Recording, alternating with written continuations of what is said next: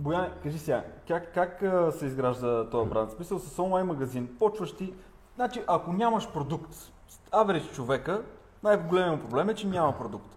Продукт ресърча, сега споделете с вас, ако наистина, ако е така, но нашите изследвания показват сред студентите, които са купили нашите курсове, че най-големият проблем е а, продукт ресърча. Тоест колко човека, колко, колко, как можеш да намериш продукт, така нататък.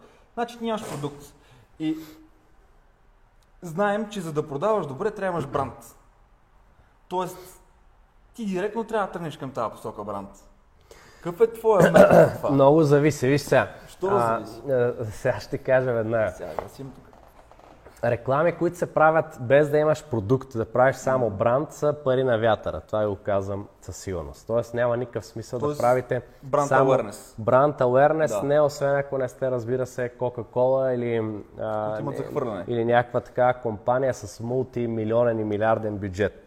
Във всеки друг случай е много по-добре да правите, както се нарича Direct Response Marketing и брандингът да е като второстепенен ефект. Т.е. брандингът е доп- допъл... допълнителна стоеност, която вие получавате от вашия Direct Response Marketing. Какво значи Direct Response Marketing или Performance Marketing?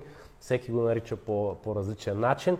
Това значи маркетинг, който е ориентиран към конкретни резултати, най-често продажби. Може да не са продажби, може да са лидове или потенциални клиенти на български язик, но най-често това са продажби, особено когато говорим за онлайн магазини с физически продукти.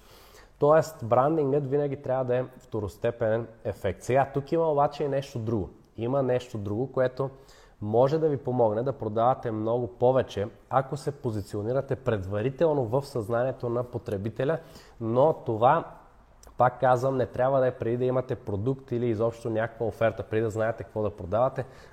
Няма смисъл да правите само чисти брандинг